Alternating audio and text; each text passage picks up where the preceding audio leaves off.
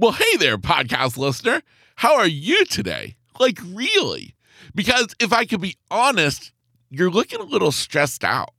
And that's okay because I've got your back.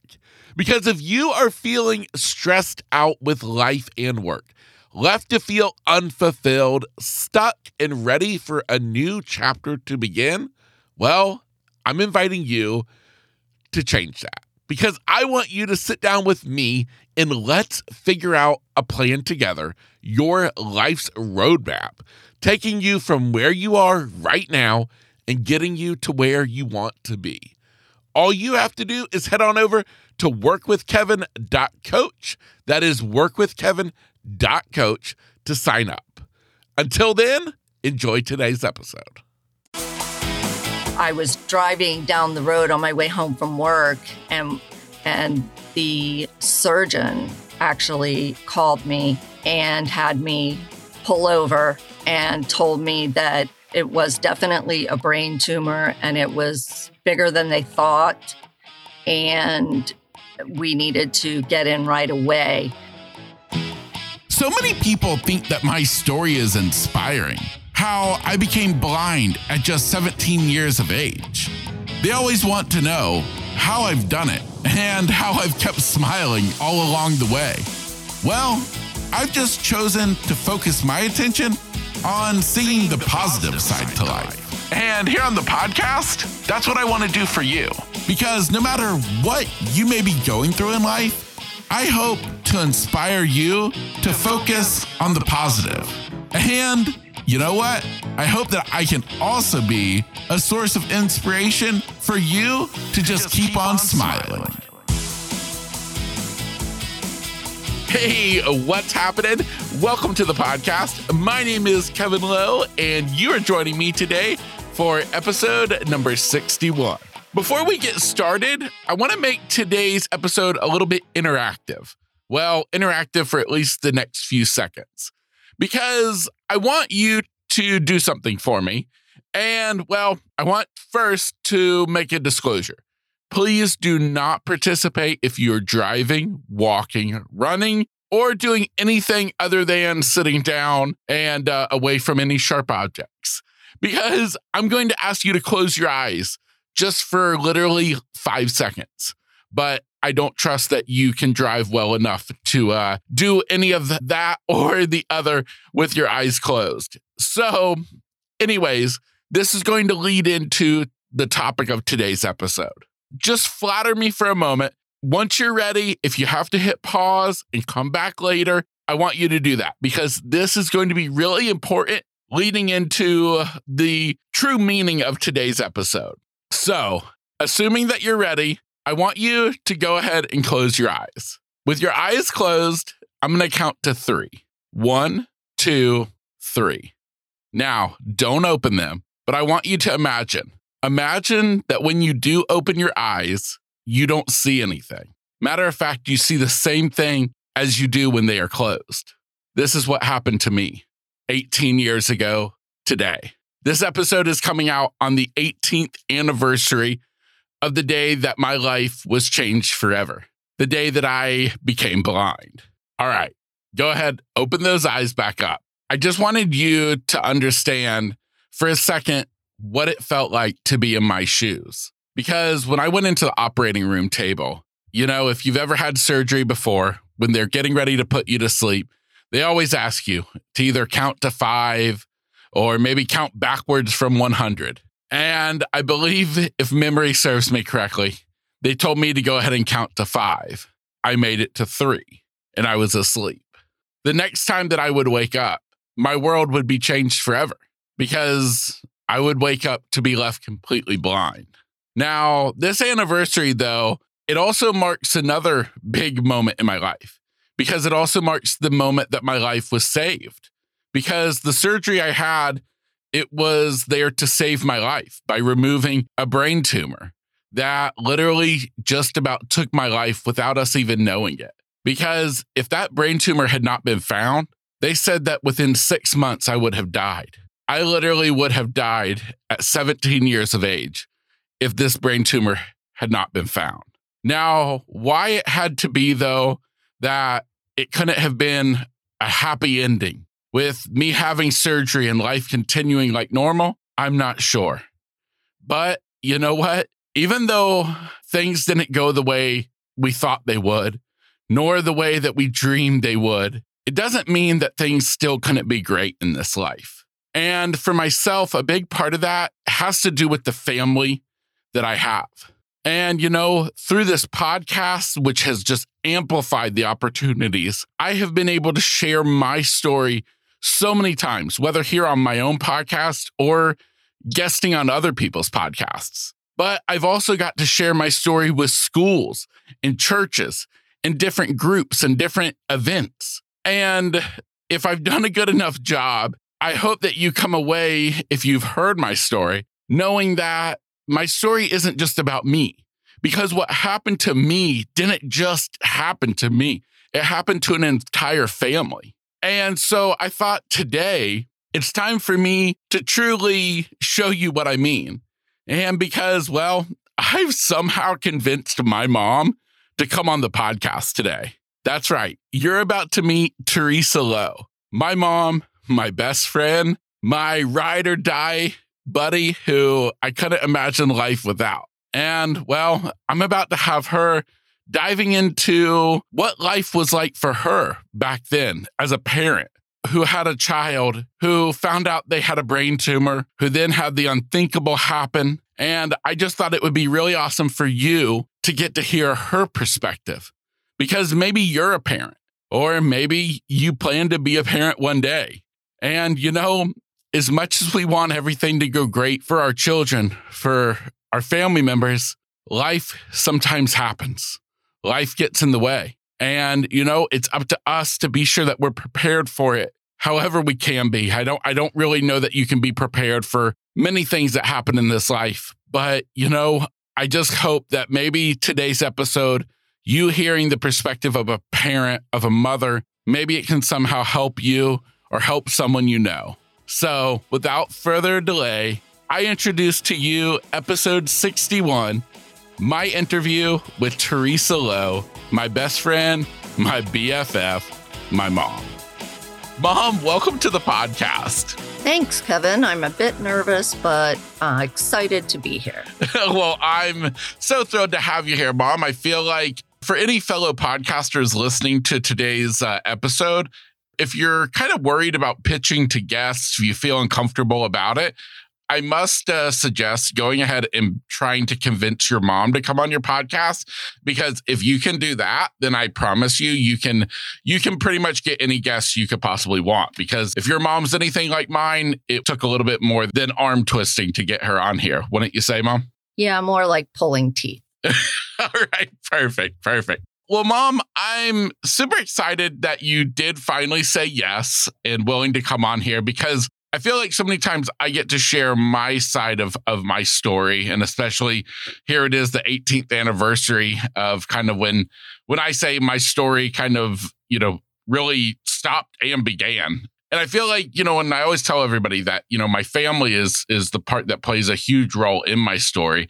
And so I'm excited to get to interview you today on what this anniversary, you know, kind of means to you. So uh thank you. You're welcome.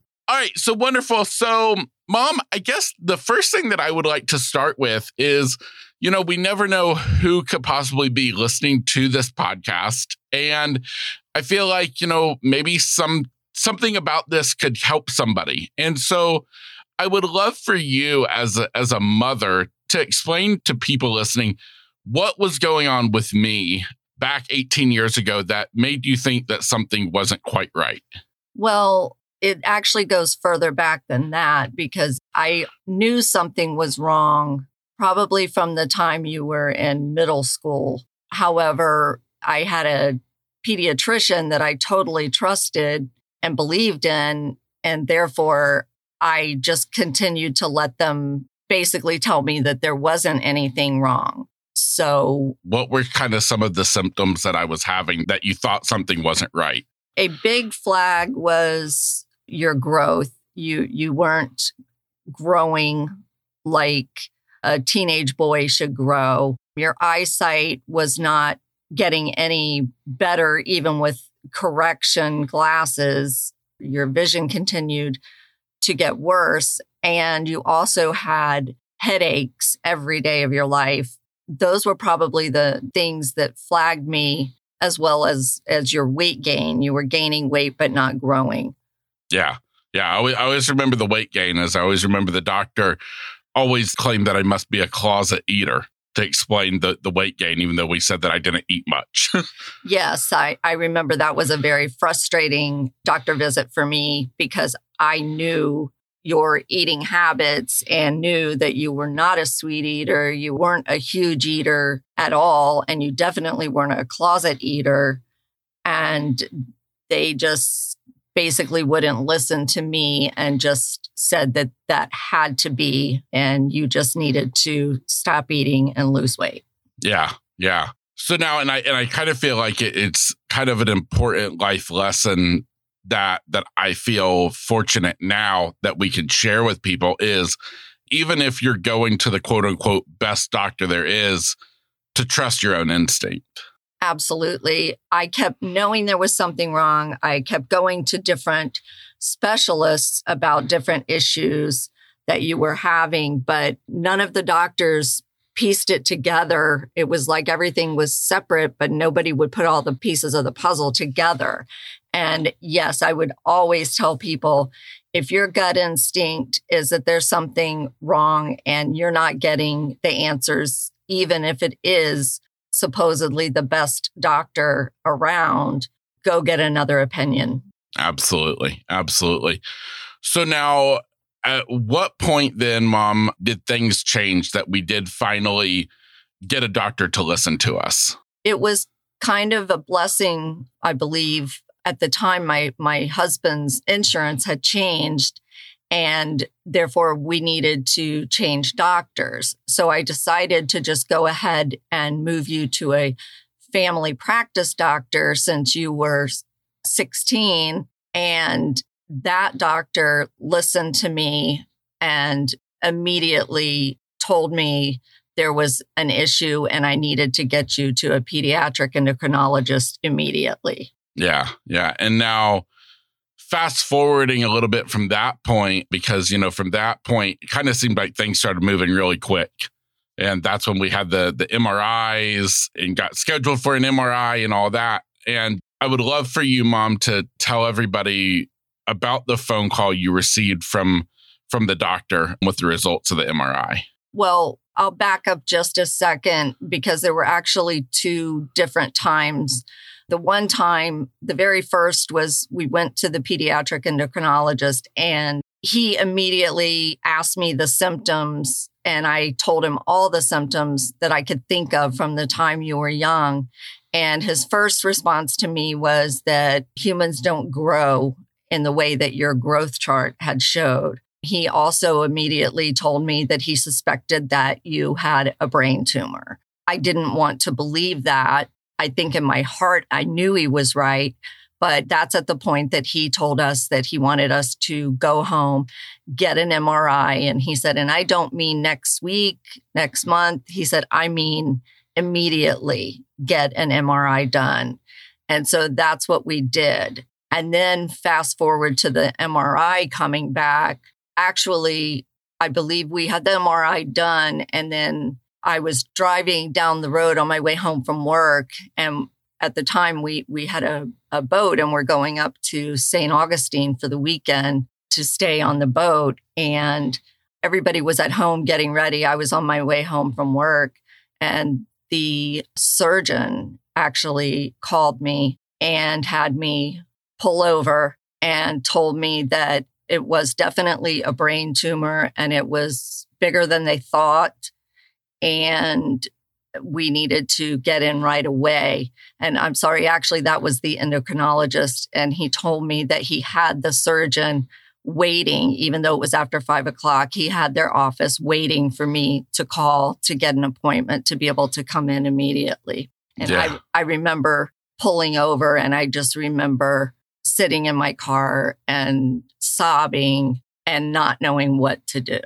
Now, at that point, though, I mean, because I think most of the time when we hear of a tumor, a brain tumor, we think cancerous. Did they tell you right then that it wasn't cancerous?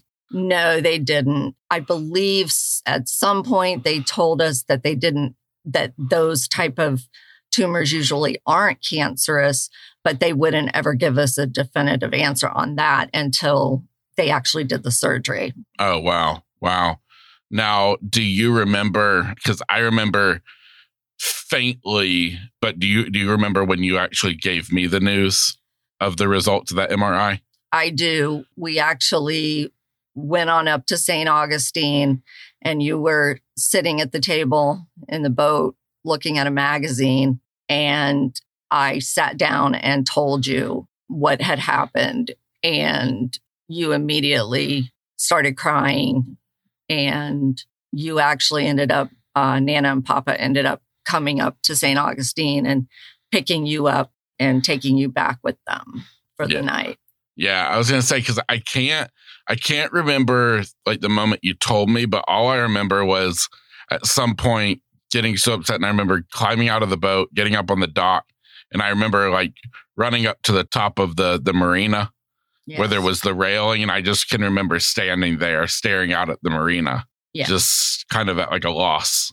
So now from that point, from the time that we found out that I had a brain tumor, how long was it between then and when we actually had my surgery? Do you remember? When I found out that was a Friday night, and if I remember correctly, I believe we went to the surgeon that the beginning of that week, I believe, mm-hmm. and the surgeon showed us the MRI results and explained what type of surgery would be needed.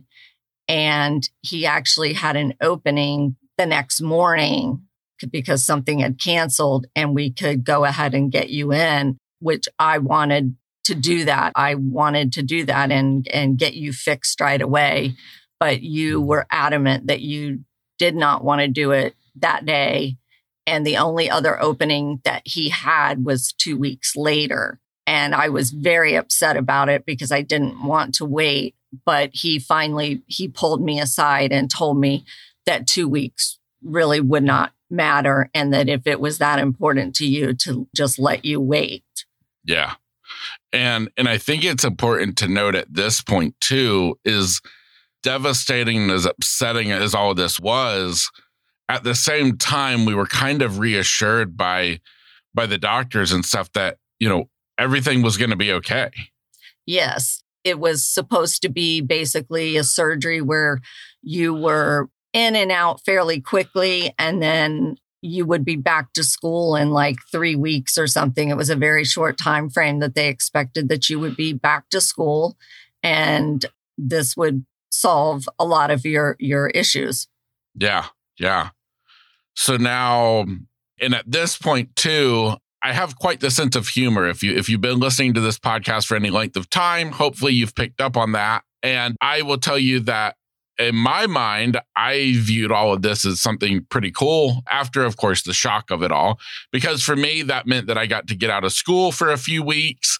And I also went as far as I named my tumor. I named my tumor Bob and we actually, I guess it was during that two week span when we actually had a big uh, going away Bob party, right, Mom?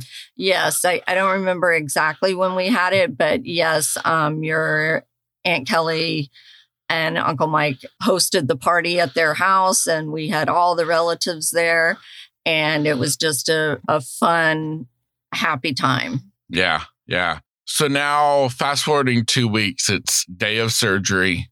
We're already over there. We had had to check in the day before at the hospital. Do you remember that morning? I do. I remember when they came to get you very early, and your dad and I walked back with you, and you were like in the waiting area, the holding area, whatever. And you were kind of getting a little bit punchy with your because they were starting to medicate you. but I took your little glasses off and we kissed you and I remember the the surgeon came in and I remember him saying good morning and you said that you had something along the lines you had hoped he had his Cheerios because he was up late the night before because he had been doing some tests on you and he was up so early. So you you were because he said, How are you? I believe. And you said the question is, How are you? um, I think maybe at that point he realized what a sense of humor that you mm. you did have. And I will say this, they they did warn me that with these type of surgeries, there are many, many times that the patient does have personality changes. And I will say that that is one of the biggest blessings that God gave me is that it did not change your personality at all. You were still the happy go lucky kid. You were, you were just full of life as always. And that was a blessing because I, I could not have handled it if you had changed. Yeah, absolutely. I can I can even remember when we when we were learning about all the possible risks and stuff associated with the surgery and I remember that was something that really kind of upset me was the the thought that that could be a reality of, of coming out of surgery as kind of a different person. Yes. Uh, yeah, that was really probably the only worry at that time that I really had. Yeah.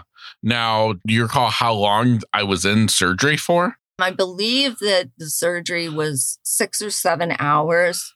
I know that we had so much family and friends there that they just gave us an entire waiting room. And I believe there was about 25 of us all there the whole day waiting and praying for you and for the surgeon. And yeah, yeah. Now, mom, do you remember then? So I come out of surgery and do you remember kind of, you know, what what happened then? Because, you know, things at that point kind of didn't start going as well as everyone thought they would go. Well, I was really glad that you and I had met with a mom and a son that had already been through this. And she gave me a few tips on things to not let frighten me. She said that you would probably be intubated and you would have you know, bandages and all kinds of stuff and not to worry about that, not to let that scare me because that was typical. I remember that she, one of the things that she also told you was not to worry if you couldn't see right away because they would have actually like patches on your eyes and stuff. And to this day, I believe that that's part of why you weren't afraid when you did wake up because and couldn't see because I think that was probably in the back of your mind. Yeah, of course. So now at what point then, like how long was it when I came out of surgery that you guys realized that I couldn't see? Well, first of all, I do want to give a shout out to Arnold Palmer Hospital. That was where the surgery was done. And I will say, like with all 25 people, when they wheeled you out of surgery, they allowed all 25 of us at one time to go down that hallway and be able to see you rather than trying to let people come one at a time. They just did it as a group. And that way everybody got to see you and know that you were okay. And, you know, a lot of them then, of course, at that point went home. But after that, you were in recovery for quite some time, but you were still pretty much sedated and when you got into the room, you were still intubated and you started coming out of it. And that's when they removed the tube and everything. And I believe it was, and it had probably been just a day or so after the surgery. I, I really can't remember exactly, but I remember the night and the nurse had come in and was trying to calm you down because you kept taking the pulse oximeters off. You hated those and you you just and kept removing them. And so they were he was telling you this nurse that he was trying to show you the light and he was saying this light has to stay on. This has to be on your finger. You have to keep this on. Do you see the light? And you were like, no. And he's like, no, the light right here. And you said no again. I don't see any light. And I remember looking up and locking eyes with that nurse in pure terror. And he turned the light on in the room at that point and was asking what you saw. And then he started checking your eyes and you just kept saying, "Oh, it's just gray. It's, you know, I just it's just gray." And and you were still so out of it that we were, you know, really trying to make sure that you couldn't see. And he immediately left the room and called called the surgeon's office to let them know that there was an issue with the eyesight. Now, do you remember then when when the actual the the pediatric neurosurgeon when do you remember the first time then he came to the uh, hospital then and after that? I mean, I believe it was the next morning. That morning, that was late at night, and he came in the next morning and just was kind of in disbelief himself I believe it was a little bit later in the day that day. He was sitting outside your room and he was doing notes at a little desk. And I had a breakdown and I, I went out of your room and just slid down the wall in the hallway and was sobbing. And I, somebody, and I don't know who it was, it wasn't a nurse, but came up to me and sat with me, hugging me. And I was saying, I just didn't expect this. And I looked up and the doctor had a tears rolling down his face and he said, neither did I. And, and I will always be appreciative of the sympathy, empathy that he did have. I feel like a doctor is is high up as a, as a pediatric neurosurgeon. You know, a lot of times I think we think of them as having that godlike complex. And I can tell you that that man is the most human, most real person that I've ever met yes, he's he's a very humble person. I know the last time that we had to go to him for a checkup, I actually asked him how many other patients did this happen to? And I mean, this has been, you know, I don't know, maybe 12 years later or something. And he said one. And I said, Oh, you had one other one. And he said, No, just one. He to this day said he really didn't know why. They could only surmise that the optic nerves were already dying. And then when they removed the tumor, it just kind of maybe had been circulating through the tumor. So it was a very devastating time. Yeah, absolutely. So now I ended up, you know, now remember when we say that, you know, nothing went like we, we thought because, you know, going into the surgery, you know, we thought, of course, had no idea that I would become blind. That was never even in the equation and you know we said in three weeks i'd be back to school but but i stayed in the the hospital for about two weeks after surgery right mom yes you you actually were in the intensive care for quite some time it was only probably maybe a week and a half into it that they put you in a regular floor room and they did not have a lot of experience in this type of thing happening and I remember that they kept wanting me to go look at like rehab facilities to put you in. And so they gave me names of them. And during the day, I, I went out and looked at a couple of them and I said, no way. I, uh, you know, I don't understand why my son needs to even go there. They actually had people in, they were actually going to try, like, they felt almost like they had to remove you from my care just because you were blind. And I remember I got really mad about that. And I remember I, I didn't really realize how close that was to happening until a lady came in and told me that they had decided that you could go home with us because we had so much family support that there would always be people there to help us. And I think like what's so crazy is, I mean, we're talking about 2003. Yes. we're not we're not talking about you know back in I don't know the early 1900s or something. And so I find it just that whole thing I find just totally shocking to me that the whole blindness thing was I don't know that that that they really and truly didn't know what to do with me and thought I needed to go into a home.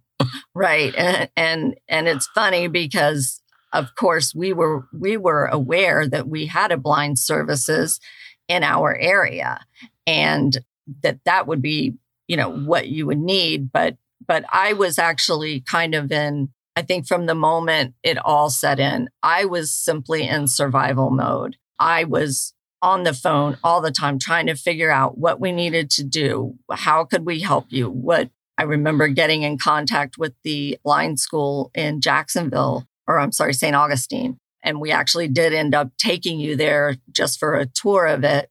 But it was just, I believe I was just in survival mode and, and trying to do everything I could to make your life better. Yeah, you were being a mom. Yeah. Yeah. Now, do you remember do you remember the first day that we came home from the hospital? I do. And I also remember, though, when they told me that we were going to be going home, you were being discharged, I was in full blown panic mode. I was terrified.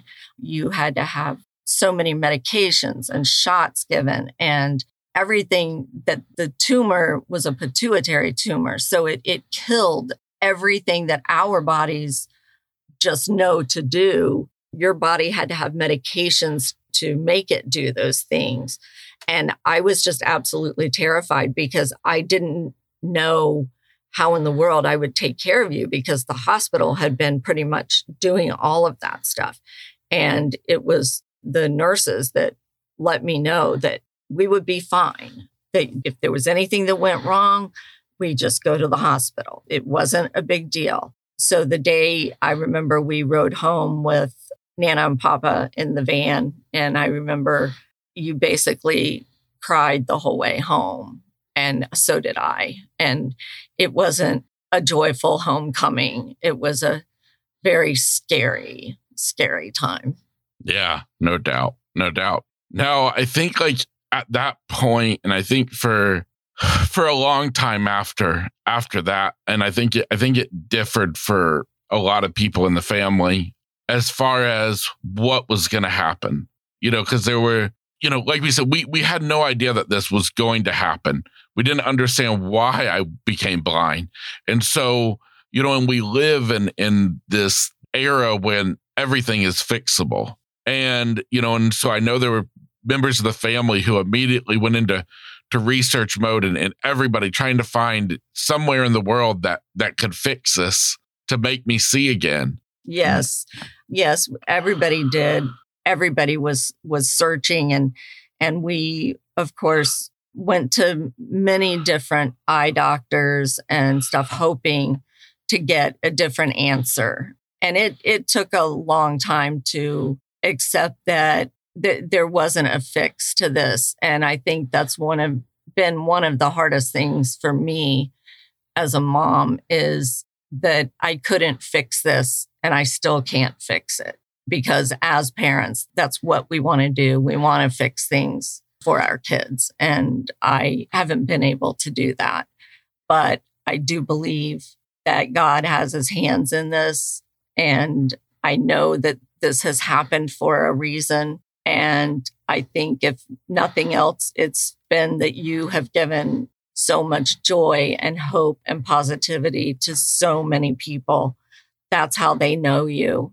And I know that you'll see again, whether it's here or in heaven. Yeah. Yep. Absolutely. Absolutely. Now, before we move too far past, you know, talking about the time in the hospital, I feel like it has to be said in the fact of, you know, when, when I talk about my family playing this monumental role in, in in my story in my life. I feel like I feel like there's no greater example of that than when I was in the hospital. And and now mind you, that entire time in the hospital, I don't have any memory of it after going into the operating room. From that point forward, I have no memory of the hospital whatsoever. Yet it was such this huge moment in my family's, you know, kind of experience with it all of taking care of me. And I feel like have to give a little bit of bit of credit to just all the members of my family for being there in the hospital. Yes, actually, despite the blindness, putting the blindness aside, there were so many medical issues going on. And at one time, you became very combative. They didn't understand you know, what was going on. We finally did figure out it was your sodium levels were so messed up and they hadn't been able to bring them in right. But you were extremely combative. You fought. You were trying to pull out all the wires, trying to pull out the drain from your head. You were you were just like a crazy person. And we literally chose to take 15 minute turns and we had four people on each rotation and we would hold you down and, and keep you from pulling out all the stuff because the other option was they were going to restrain you. And we didn't want that to happen. So all the family members, just from both sides of the family, stepped it up. And I can remember your dad and the uncles and and the male friends and they would be trying to hold you down. And you were very for some reason you were like extremely strong during this point in time. And i can remember watching tears roll down all these big guys faces as they were holding you down so that we didn't have to have you restrained. And then but it was so physically demanding and emotionally that literally we could only do it for 15 minutes at a time. And so that's what we did. I mean, I remember you were so strong at one point, you reached up, grabbed your dad by the neck, and actually lifted him off his feet, which was amazing because you were a little guy at that point. You, you weren't the big guy that you are today. But I will be forever grateful to everyone that was there for us and and helped because it was the most horrible time of my life. Absolutely. Absolutely. I would love to ask you, mom, you know, if somebody's listening to this podcast today and, you know, we, we all go through challenges in life, we all face adversity. And do you though, from from a mother, maybe talking to another another parent, do you have anything like piece of advice something that you would just tell somebody if if maybe they're going through something with their child in a situation like this? Is there there anything that you feel that you could share with them to help them? I'm not really sure. I think I think the most important thing is just being there for them and if they're sad and they're crying, let them be sad and cry and then they will come out of it and then just try to find laughter, try to try to find the joy as little as it may be. Just try to find that and still just live life with them. Just live life to the fullest and just be there. That's probably the most important thing is is being there. Absolutely. Absolutely. It's really amazing to me that we can have this thing that happened now 18 years ago, which doesn't really even seem quite possible. Yet, as we talk about it, how just the emotions can come right back. Yes, they definitely do. And I'm one that I honestly try not to think of a lot of things very often because it is still an open wound. And I don't like to be sad and cry about it because I am ever so thankful that God kept you here. There was another boy in the hospital. His name was John. He had the exact same thing wrong with him, and he never came home. And sometimes I feel guilty when I'm upset that my son has all these medical issues still and blindness on top of it. But then when I think about my friend and the fact that she doesn't have her son at all, it makes you thankful.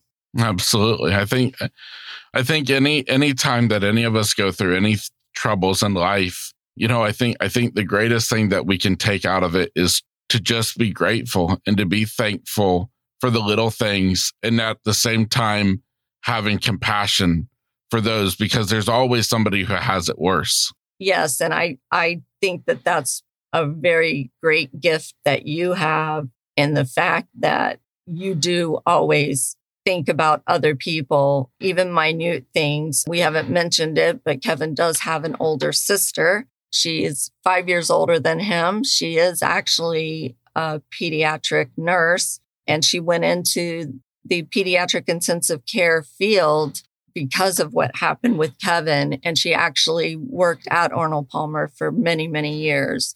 But I remember when it was happening, she was going through nursing school. And I remember clearly at the hospital, her telling Kevin things like, you know, I, I prayed that it that God would take it from you and give it to me. And I remember Kevin lo- looked over towards her and said, Sister, you couldn't handle this. and, and then I remember when we got home and and Kevin has always been my happy happy kid and I remember Tiffany was upset one day because her it seems like it was her hair wasn't quite right or something and I remember telling her, you know, if if Kevin can put a smile on his face every morning, I think we can at least try. And I didn't realize it until later and and Kevin came to me and he told me he was very upset. And he told me that he never wanted to hear me say something like that again, that her problems were as big to her as his were to him. And talk about making a mom feel like she's as big as an ant, but that's that's the type of person that Kevin is. And we are very thankful to God for leaving him the way he is. Absolutely. Well, mom, I know I had to bust you out of your shell a little bit to come come on the podcast, but um I want to thank you. It means so much to me that you did this for the simple fact that I I hope and pray that us sharing this by you sharing your your perspective of my story that it can help somebody. So thank you. I do too. I always hope that other people don't have to go through what we did. Absolutely. Absolutely. And for you listening today, I want to thank you as always for supporting the podcast. And, you know, I I know today's episode was was a little bit somber, um, wasn't so uplifting and positive, but you know, I think the the truth of the matter is is is you know, we all go through tough times and and on this episode's release coming out right at the 18th anniversary of of you know when when both my life was saved as well as the marking the day that I became blind you know it's it's a lot of mixed feelings. But you know we all go through stuff. I just hope that by my mom sharing her story it can help somebody. And you know as always you know the goal of this podcast is to to be a source of of positive energy to to lift you up and and to remind you that you know we all are blessed in so many ways. And you know I can only hope that today's episode can can help you or help someone you know. So thank you again and I look forward to seeing you next week and that's the Lowe down with Kevin Lowe. I hope today's episode inspired you, motivated you, and excited you to get out and enjoy life. No matter what obstacles may be standing in the way.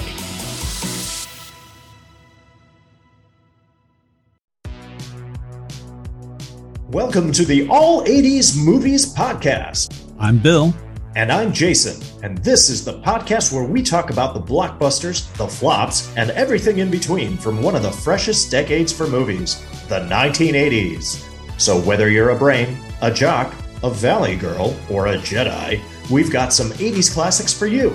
Do these movies stand the test of time? Are we discovering something new? Is there an 80s movie we're finally watching for the first time? Join us each week as we dive into the cinematic nostalgia that inspired and influenced a generation. From the hits to the cult classics, we'll discuss our earliest memories, favorite scenes, fun facts, and our not so favorite movie moments, too. It's the All 80s Movies Podcast, now available on all major streaming platforms. Please subscribe and happy listening.